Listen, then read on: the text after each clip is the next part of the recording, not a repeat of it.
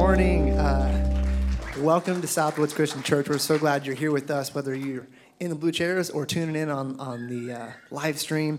Uh, this morning, we just have a just a few quick announcements. Um, encourage you to check out the you know the kiosk in the back for just events going on at the church and um, also online. Check out what's going on. We have a women's event this Thursday, and with that, I encourage you to join me, stand, and uh, let's worship our God this morning.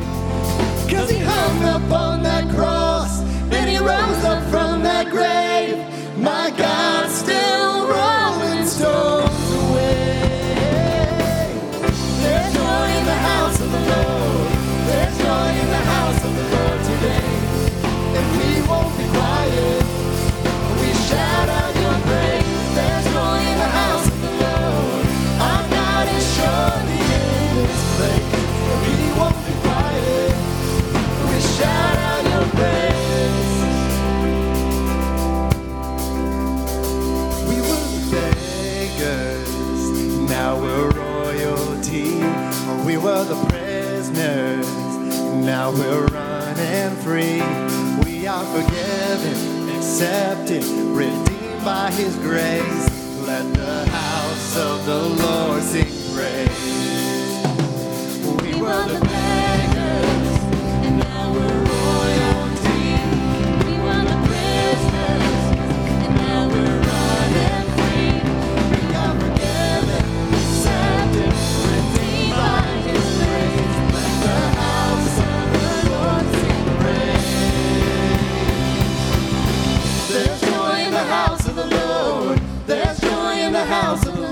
Today. And we won't be quiet.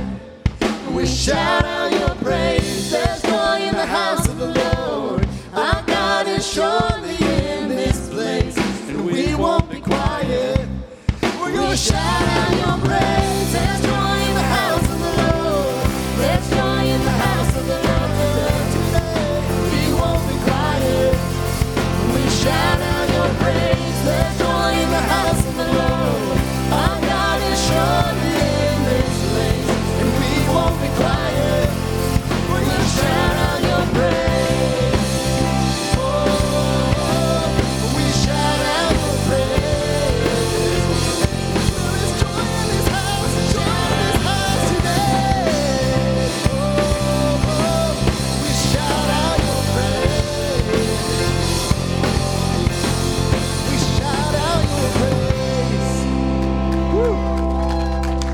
thank Him for that. Let's thank Him for the joy that we have in Him today and just knowing that He is in control and He is making a way, right? He's making a way. I'm trying not to be cheesy, but you know, He's He's just at work and we know that um, He already has a house prepared for us and we have joy in that. So let's just take heart in that this morning, church. Fix your eyes on Him because we glorify Him. Um, in our suffering. You know, he's he's made more perfect and more clearly amazing through all that. So praise Him for being at work, and let's just keep in mind, keep that in mind in this next song. You are here, moving in our midst. I worship you. I worship you.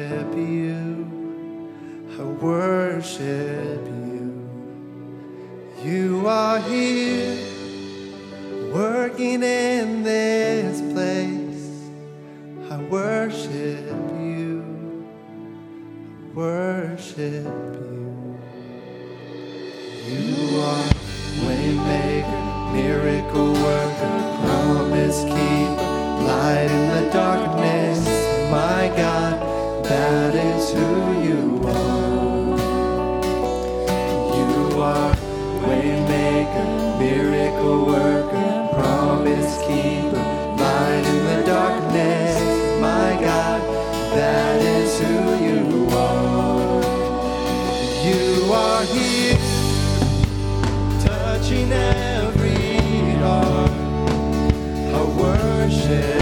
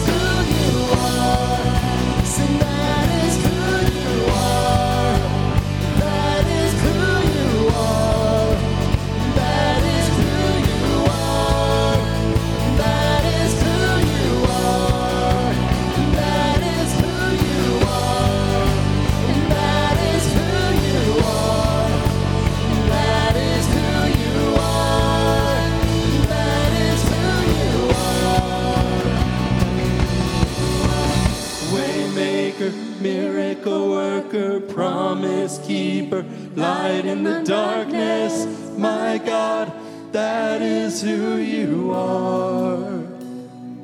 You are waymaker, miracle worker, promise keeper, light in the darkness. My God, that is who you are. Even when I don't see it, you're working. Even when I don't feel it, you're working. You never stop, you never stop working. You never stop, you never stop working. Even when I don't see it, you're working. Even when I don't feel it, you're working. You never stop, you never stop working. You never stop, you never stop working. Even when I don't see it, you're working. You're working. You never stop, you never stop working. You never stop, you never stop working.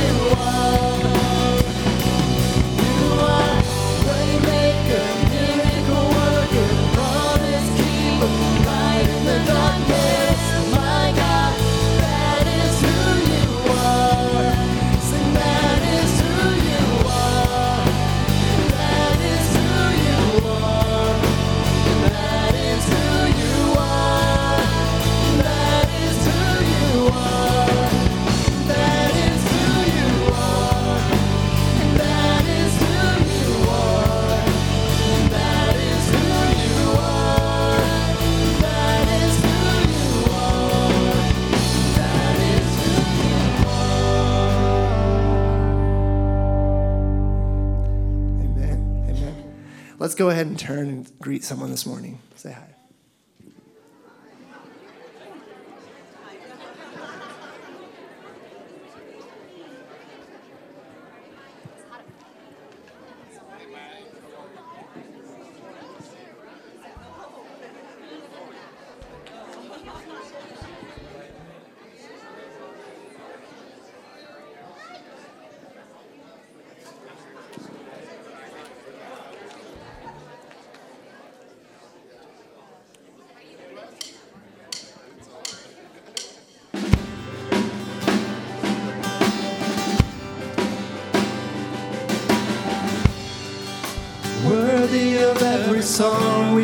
never seen.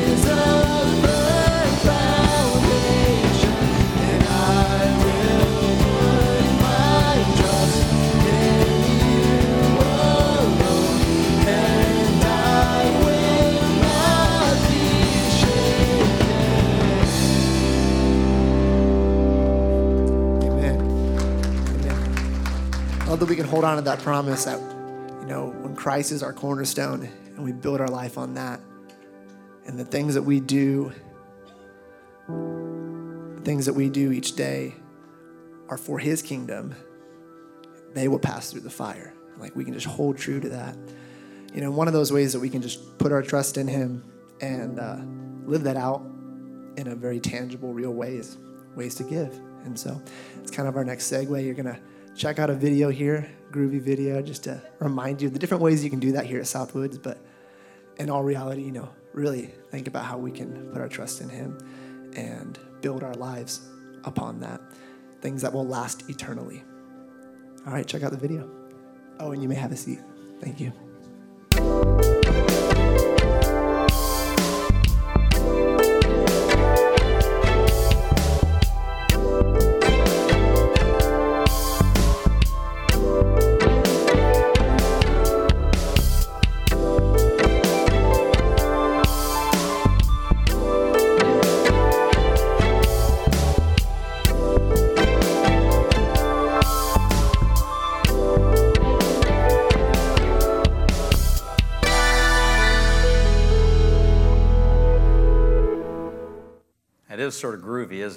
Isn't it? Just that new music. So, good morning. Welcome, welcome to uh, Southwoods. If you're new today, we're thrilled that you're here.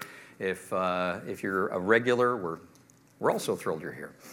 Um, before we dive into this morning's message time, what I want us to do is I want us to pause for a moment, and we. Uh, I'm sure most of us have just witnessed the events of this past week, things going on in Afghanistan, and uh, that's if it's not concerning to you, it should be. Just from the standpoint that there are lots and lots of believers in Christ over there. There are people who need Christ, and it's uh, it, these are traumatic upheavals going on. So I just want us to pause for a few moments, bow our heads, and and give you a few moments of silence just to pray about that. And then what I'll do is just verbalize a prayer for us and just pray for believers there, pray for. Uh, and here's, here's the thing it's interesting. You, you read the book of Acts, and we're torn because there's this one part of us that wants to pray for uh, deliverance and freedom and healing and all, all this. And then what, what do the believers in Acts pray for? They're praying for boldness to be witnesses and to empowerment of the Spirit and all these kinds of things. And so, my encouragement to all of us is let's pray for both of those things. Don't just pray for safety, I mean, our culture, we're safety freaks right now a bit. We're, we're borderline. We need to pray not just for that, but we need to pray for a holy boldness and for a movement of the Spirit of God in that place. So uh, let's bow our heads, pray silently for a few moments, and I'll pray audibly for us, okay?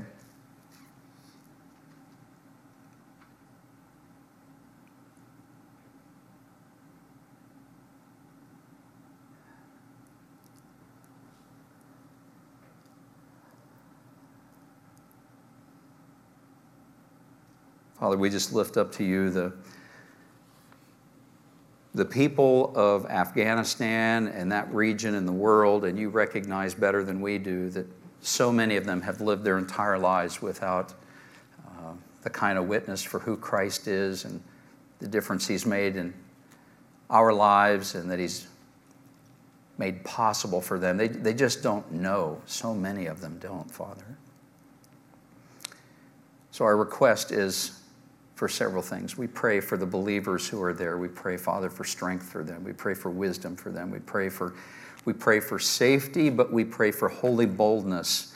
We pray for a movement of your Spirit of God in that place uh, that will partner with their presence in such a way that they'll just be uh, an upheaval in the spiritual realm that will lead to millions and millions of people coming to faith in Jesus in that region people who, who come to know that you're a God of grace and mercy and favor. You care for the you care for people who are lost. You care for them. And you died that they might know uh, forgiveness and might know the Father, Lord Jesus. Pray that the, that kind of witness uh, will just be spread throughout that region of the world, all of Afghanistan, and spill over into Iran and Pakistan and all the, all the regions in that, those vicinities, Lord. Um, only you know all that is needed there. Uh, we do pray, Father, for the folks who are trapped as members of the, of the Taliban and don't even know that they're trapped. ask, Lord Jesus, that you'd reveal yourself to them, that you'd give them dreams and visions, that you'd introduce them to people who are legitimate followers of yours, who, and that instead of responding in violence, led by the evil one, they would, they would respond in faith, led by your Holy Spirit, called by your Holy Spirit to a different way of life. God, what, a, what an amazing miracle this could be. And it's an opportunity right now. We know that. So we just pray and plead for the movement of your spirit in that part of the world. And we together ask for that. And Lord, we ask for that not just for that region, but we ask for it for our entire world, for our country, oh God. We are in desperate, desperate need of leadership, not from a human, but from you. We need your leadership to prevail in this land and all around the world. And so, Lord, we just ask that your will would be done on earth as it is in the heavens, that your kingdom would come. God, we want that. And we thank you for the promise of Scripture that that day is coming. We desperately await it. Thank you, God, that you hear our prayers, that you know every person affected by all of these things. All throughout the earth, you know every person, you know them by name. We ask that you would bring all things together for good for them, that they might know you and follow you. Now, bless our look at your word. As we look here, Father, I ask that you'd speak to us, that you'd strengthen us, that you'd help us to choose to walk in your ways. Um, Father, as we learn more and as we experience more of you, we'll give you credit for every good thing that happens. This is our prayer, and we lift it together in Jesus' name. And everybody agreed with me and said, Amen. Amen. All right, well, thanks. I hope you'll continue to pray for the folks that you see. Just as you watch the news, I mean, just, just remember there's this, our I think of Paul's words, you know, our struggle is not against flesh and blood. It's not the Taliban per se. It's it's the spiritual forces of evil and darkness behind the scenes, and these folks are trapped and don't even know it, many of them. So, so just pray. Just be prayerful about that. Well, several years ago, I was uh, kind of all of a sudden, I just started feeling bad. I just I couldn't explain it, and days and weeks went by, and I was tired and sluggish all the time. I had random achy feelings all over. I couldn't sleep well. I was irritated and frustrated. It was wonderful being married to me, I'm sure, during that phase. And strangely, uh, my frequent donuts and ice cream weren't having the effect to improve my conditions as I felt like they should. And uh, one day, I, I, remember I was kind of in my morning devotional time, I was reading my Bible and praying and just kind of being still for a, a little bit in prayer and uh, listening to the Holy Spirit. And I had this sense that uh, during the days ahead if I didn't change something about my life at that moment. If I didn't make a change quick, uh, my condition wasn't going to improve. In fact, it was going to get worse. I was going to find myself one of these days really sick, maybe even hospital sick. This just was kind of in my mind as I was sitting there, just a sense about it. And um, about that time, I noticed a book that Lori was reading. She was reading a book on detoxing your body and uh, she'd been talking about it off and on throughout the time, and so I sort of commandeered her book when she wasn't paying attention and started reading and kind of looking through it and so forth. I learned in the process of reading that, that things like sugar and carbs and fast food lunches that had been a staple in my life maybe were part of my problem. They weren't my friend, in other words. Uh, and if I was going to feel better, I was going to have to change what went in my mouth. I mean, I was going to have to change my diet, you know, what I, my intake. I needed fewer donuts, fewer Snickers bars. I needed more vegetables. I needed to get healthy, get back to the basics of healthy eating. And, and in specific, I mean, in the book, and if you've read anything on detoxing, a, a lot of what you do need is vegetables. I mean, you know, we need lots of vegetables, lots and lots of raw vegetables. And uh, so I committed during that period of time, I committed for the next six weeks, I said, you know, I'm, I'm going to eat vegetables till they're coming out of my eyeballs. I'm just going to eat mass quantities of vegetables. And I bought a Vitamix machine, which, if you're familiar with those, I mean, it was a blender on steroids, is basically what it is. And because, why? Because the thought was I can liquefy these vegetables and I can consume more this way. And I went through this whole regimen for actually two weeks into it. I was surprised. I was shocked. Two weeks into it, I began to sleep better. I began to think a little more clearly, or so I was told. Uh, I, I, I, had more energy. I felt stronger. Uh, began to feel healthier. I sort of stayed the course and have, uh, have tried ever since, really. Whenever I start feeling kind of poor, I just start take inventory. What have I been eating lately? What's, how, what's my in, ice cream intake been? What's the quantity? and uh, we'll scale that back and try to scale up on the vegetables and so forth. But I, I learned back then that getting back to the basics of a healthy diet makes a huge difference. Makes a huge difference. What's true physically is true spiritually. I don't know how much you pay attention to our culture in which we live. My guess is at this point we all do quite a lot.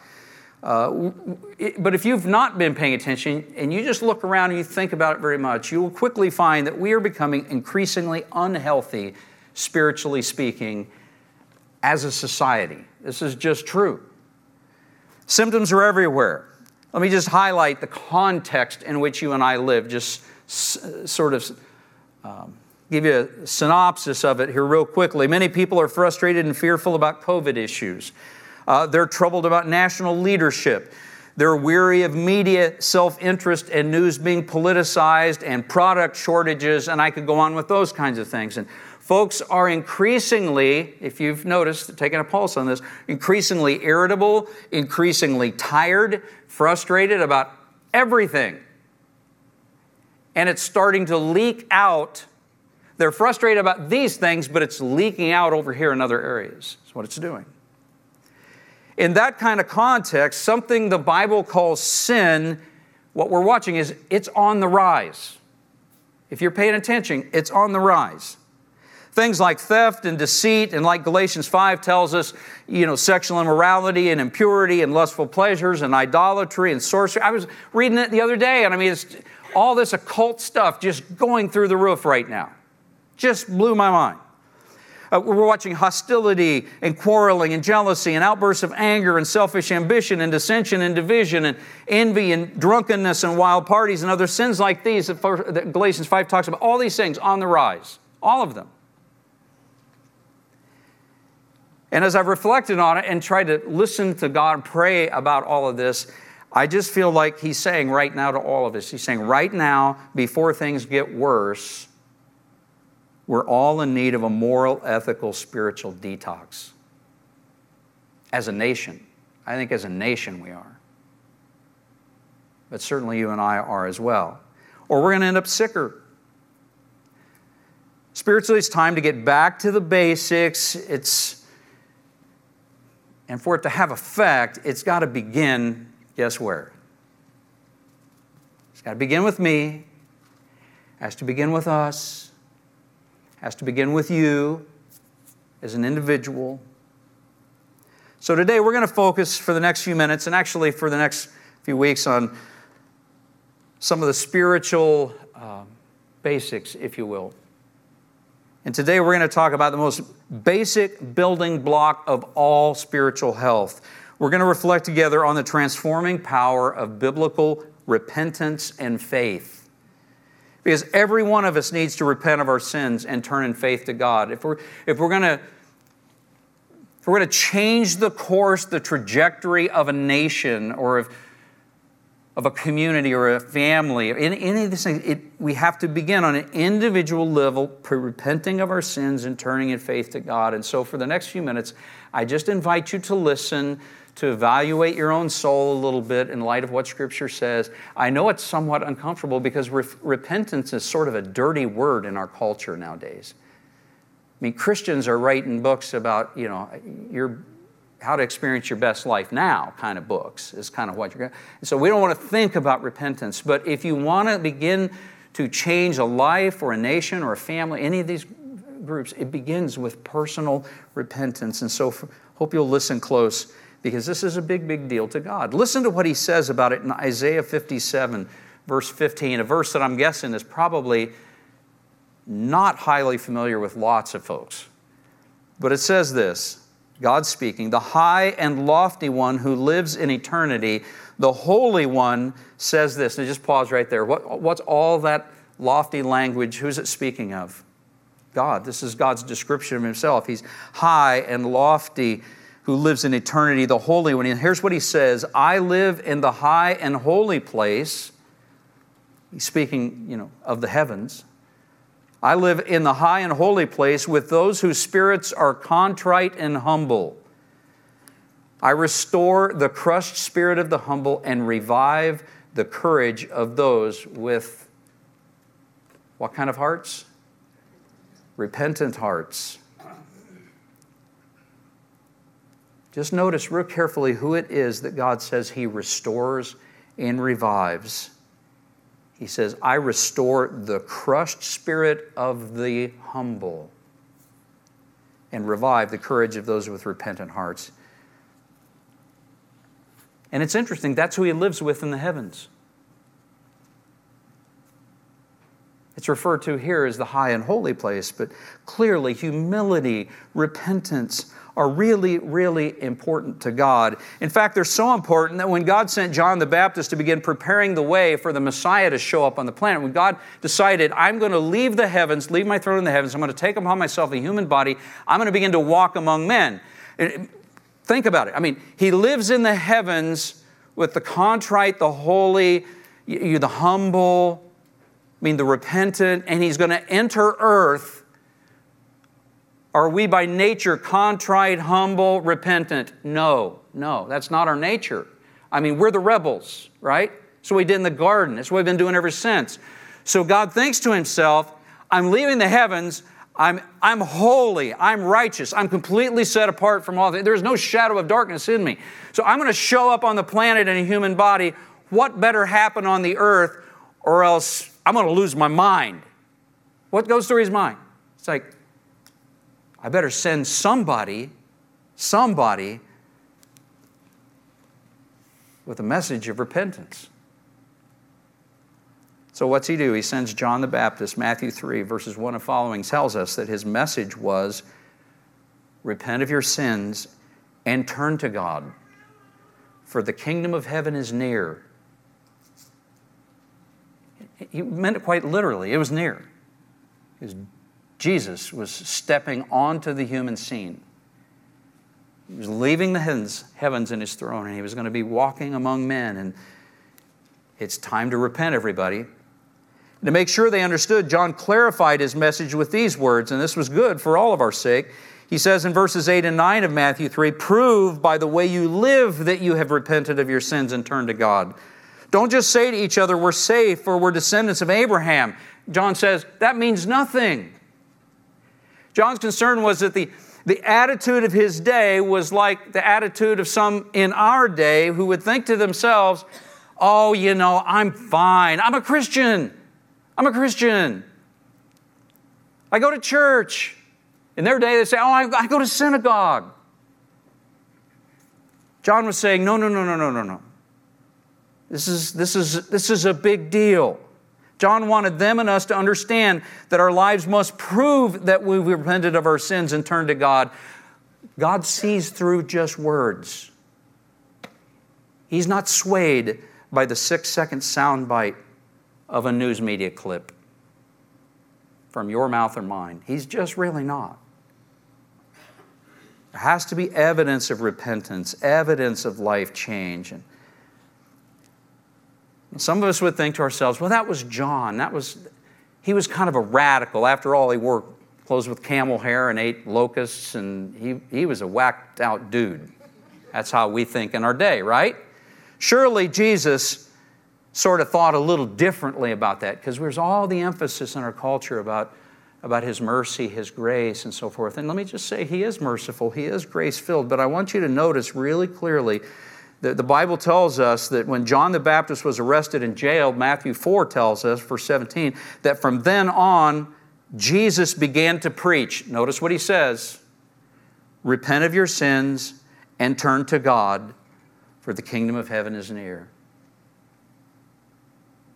Matthew 4:17 tells us this because this was the this was the central theme of everything Jesus had to say. It was his appeal to all of mankind. It was like that, like that phone. He's trying to get everybody's attention. He's trying to get everybody's attention, and he's saying, Repent, repent of your sins. Turn to God, for the kingdom of heaven is near. And Jesus carried on right where John left off his primary message repent of your sins, turn in faith to God. So it shouldn't surprise us that throughout Jesus' life and ministry, Jesus gave us numerous glimpses of what genuine repentance and faith look like. And this morning, we don't have time to go through all of them, but I want to spotlight for you a couple of them. I want to highlight a couple of examples of repentance as they show up in the, in the teachings and the life of Jesus, because I want you to see that this is a thread that ran through so much of what he did. And even though sometimes we mentally move off the mark of this point, it was central. It was absolutely foundational to Jesus.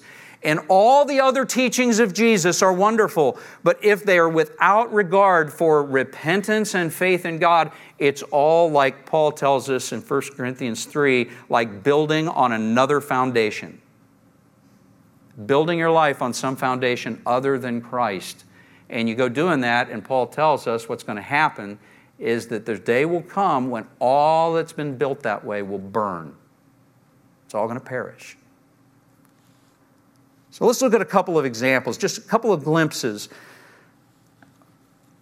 of genuine repentance and faith in God, what it sort of looks like. And they're familiar to many of us, but one glimpse I want us to see involves two men who went to the temple to pray. Luke chapter 18, Jesus tells of these two individuals.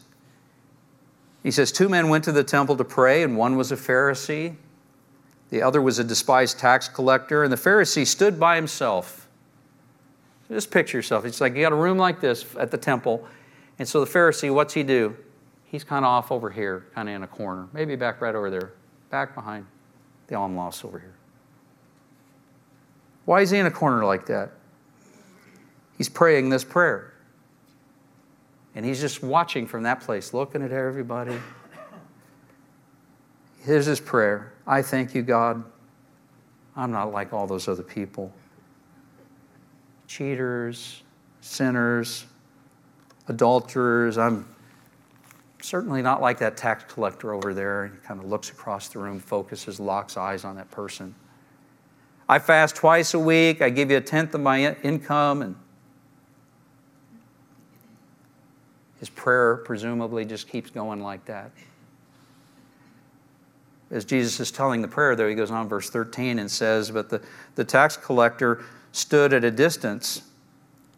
So he's like back out there in the entryway somewhere, just like just kind of creeps in the building.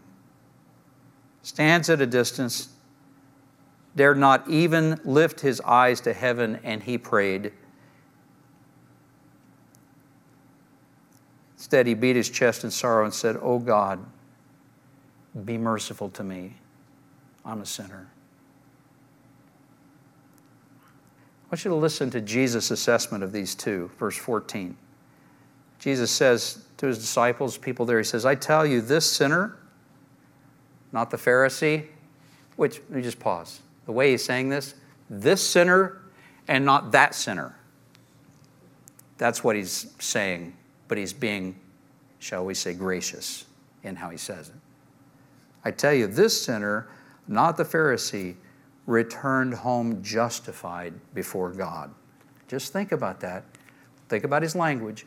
Returned home justified, which means that God heard his prayer, received it, and said, I give you mercy. I give you mercy.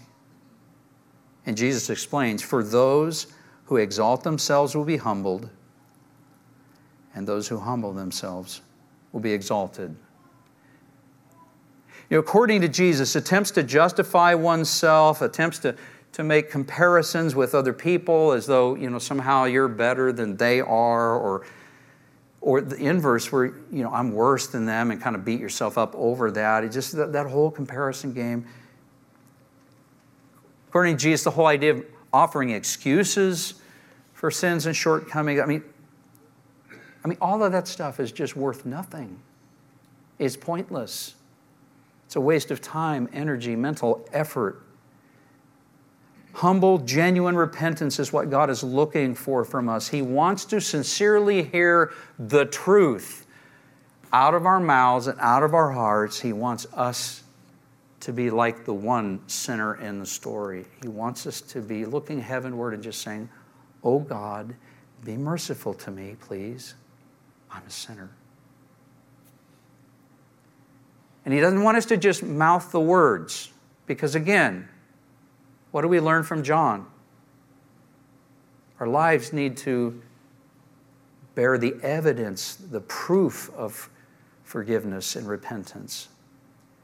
And the proof is a humble heart toward Him and a sincere effort to listen to Him and walk in His ways. Sincere effort. So I got to ask you have you humbled yourself like the sinner that Jesus tells us about? Have you humbled yourself like that before God and repented of the shortcomings in your life?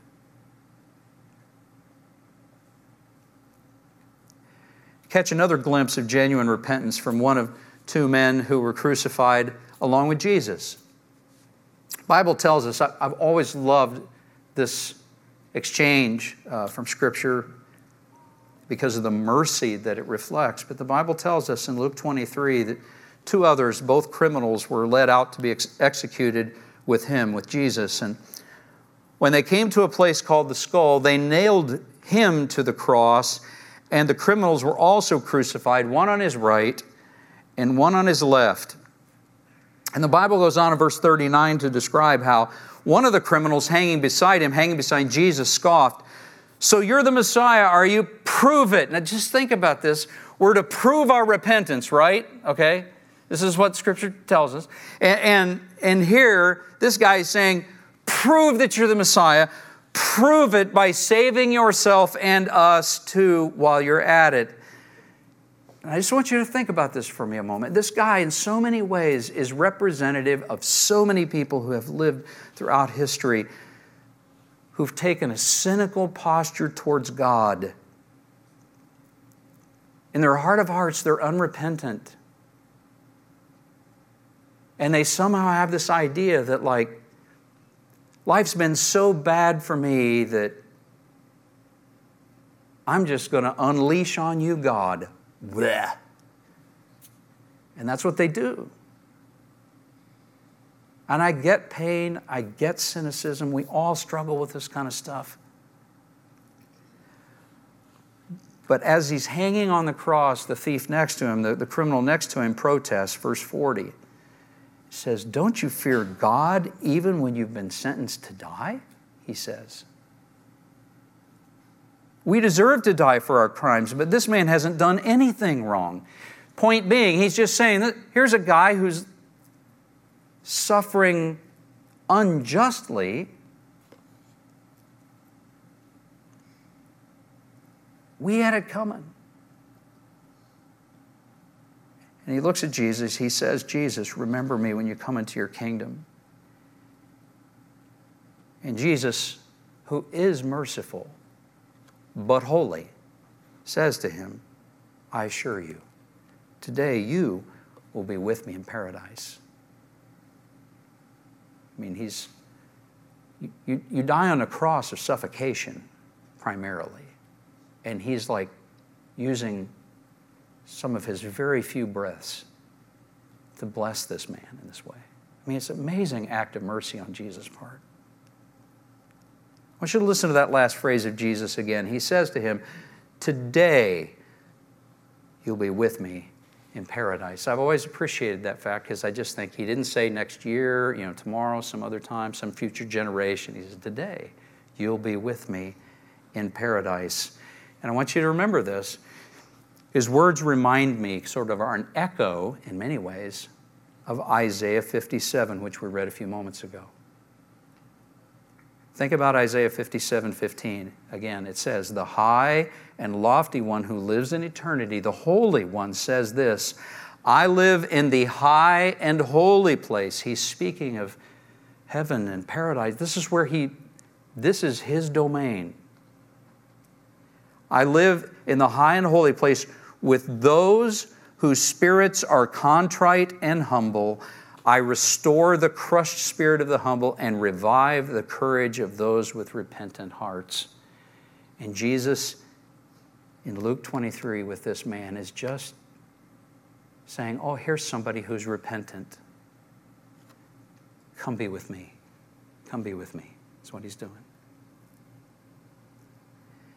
And apparently, even condemned criminals can be forgiven and go to heaven. That's what Jesus is trying to get across here. If they have the humility to repent and the faith to turn to God, they can be forgiven. So, if our culture, the, the, the, spiritual health of our culture, if the spiritual health of my life is going to improve, part of what we've got to do, all of us, is we've got to lay aside our cynicism. We've got to lay aside our attempts to justify ourselves, to somehow make ourselves feel better about the choices that we've made that are sinful we got to stop making excuses about these things. We got to stop blaming it on other people, blaming it on culture, because guess what? It was me who made the decision. Either I did it because I was too ignorant to know better, which if I kill somebody and didn't know any better, guess what? I'm still guilty of murder, right? Still guilty of killing somebody, right? Or I knew better. And either way, I've fallen short and so instead of making excuses and trying to push the blame somewhere else, I just need to lay all of that at the feet of the cross. I need to humble myself before you, oh God. I need to genuinely repent and just say, oh God, please be merciful to me, a sinner.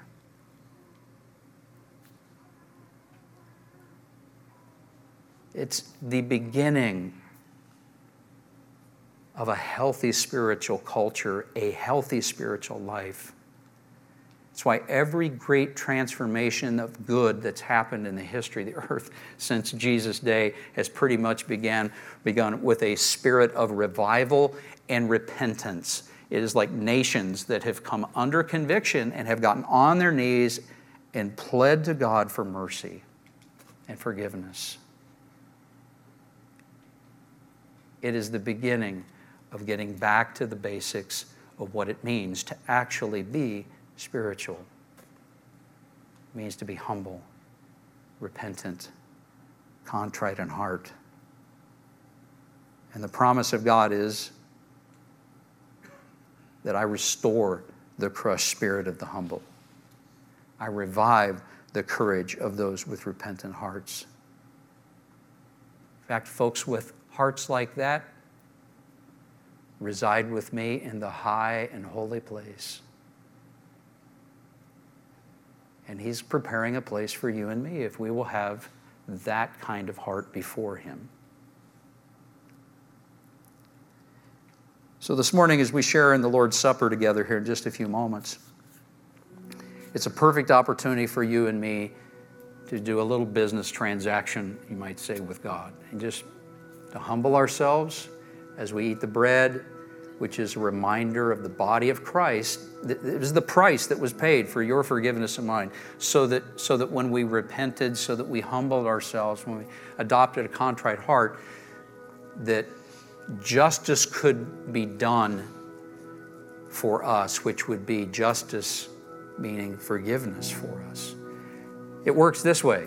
The math works this way. Jesus, who is holy, righteous, completely humble, completely virtuous to the core of his being. There is no shadow of, of, of, darkness in him.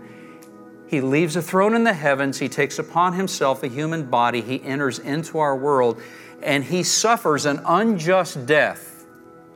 Why? So that he, as God who is the judge of all mankind, and as fully man, a representative of all of us, could on the cross represent us and our suffering that we deserve, and as God on the cross, forgive simultaneously. This is what He's doing. It's an act of unbelief. I mean, only God could have thought it up.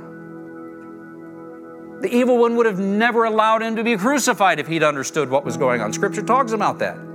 But God thought it up because in His mercy, He knew we would sin.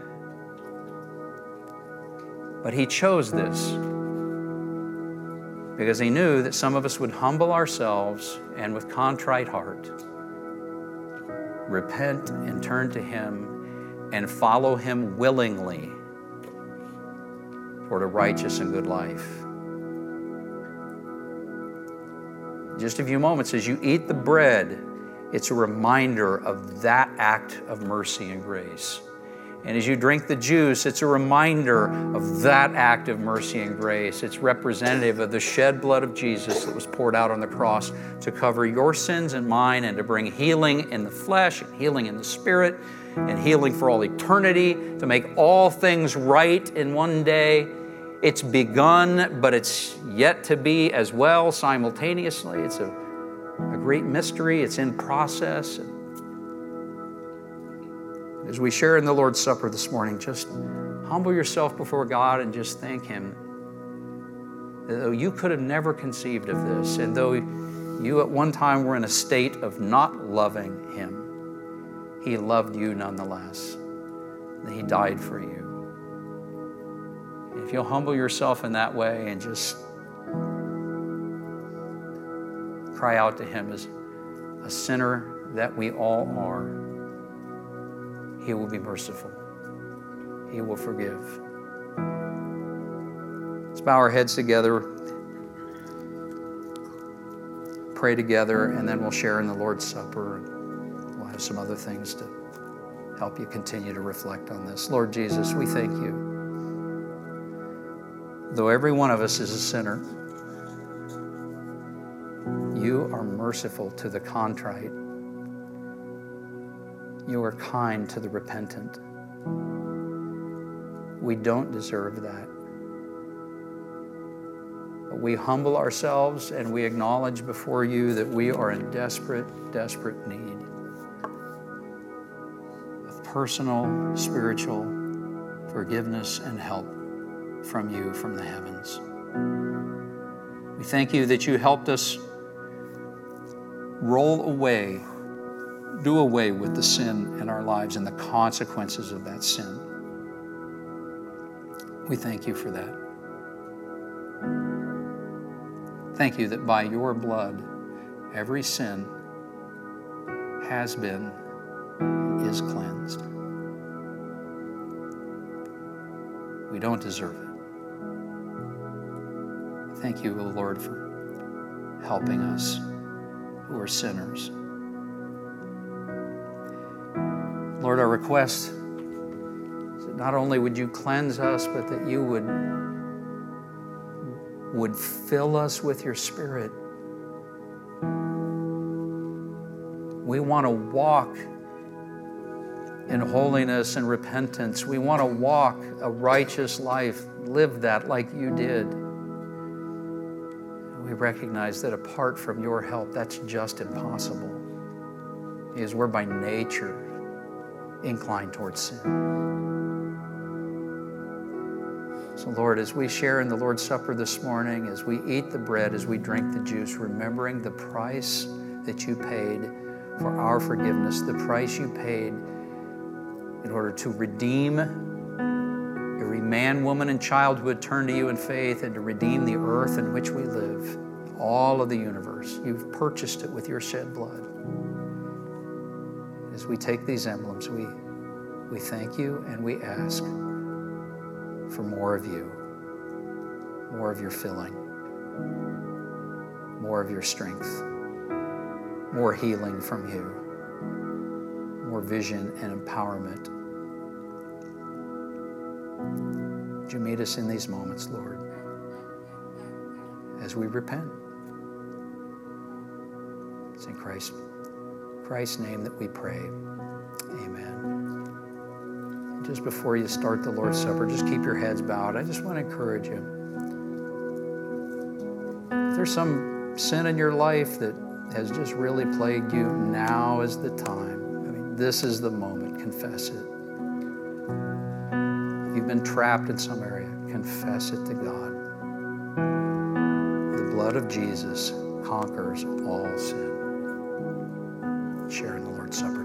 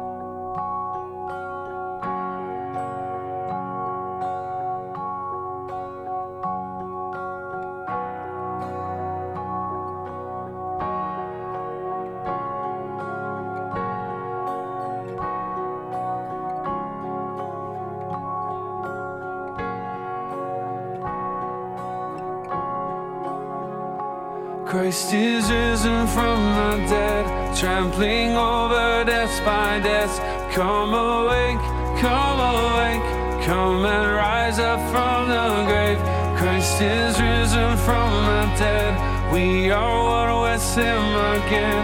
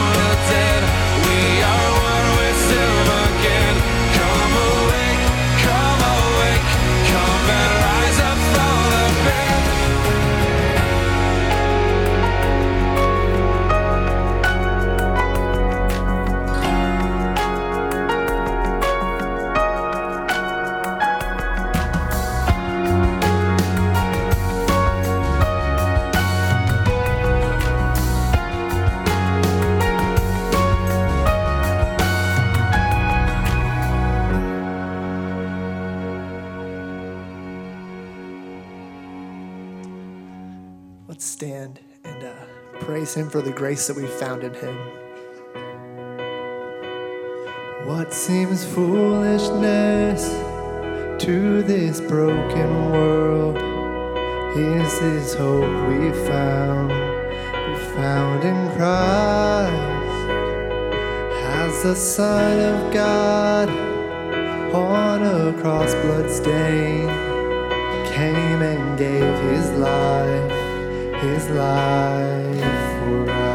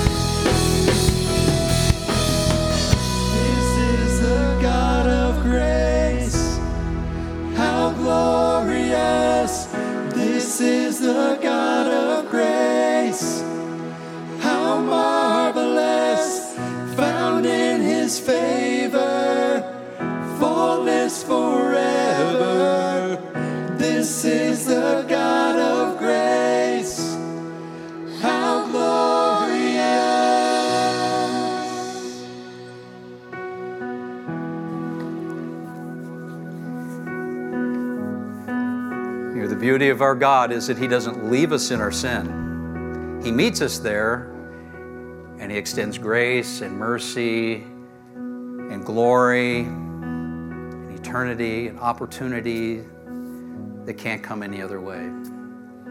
So I just hope that this morning you'll receive that. You'll receive that. Let's bow our heads. We're going to close in prayer. If you need prayer for anything in specific, come on down afterwards and we'll pray for you or email us at pastors at southwoods.org. Let's pray. Father, thank you for your grace, your mercy, that you are loving beyond anything we could comprehend. just as you are holy beyond anything we could comprehend. We thank you that all of that met on the cross, and in your death and suffering, you made a way. You're the waymaker for us to make it to a holy and righteous Father, sinners though we are. And we thank you that you've not left us there, but now you want to fill us with your Spirit. You want to transform our minds through your scriptures, through your word, that we might live your way, that we might think like you think, do what you would do, that everywhere we go we might be lights in dark places. Lord, in the world in which we live, we need more and more light, more and more of you, and more and more of your children who have embraced a humble, contrite, repentant heart and have been filled by your grace. Would you fill us and help us to be ambassadors of all that everywhere we go? May this kind of thing multiply throughout Afghanistan. May it multiply throughout the entire Middle East, throughout the earth, and in our homes, in our lives. Thanks for your grace. Go with us now as we leave this place. May we leave empowered by your Holy Spirit. It's in Christ's name we pray. Amen. Bless you all.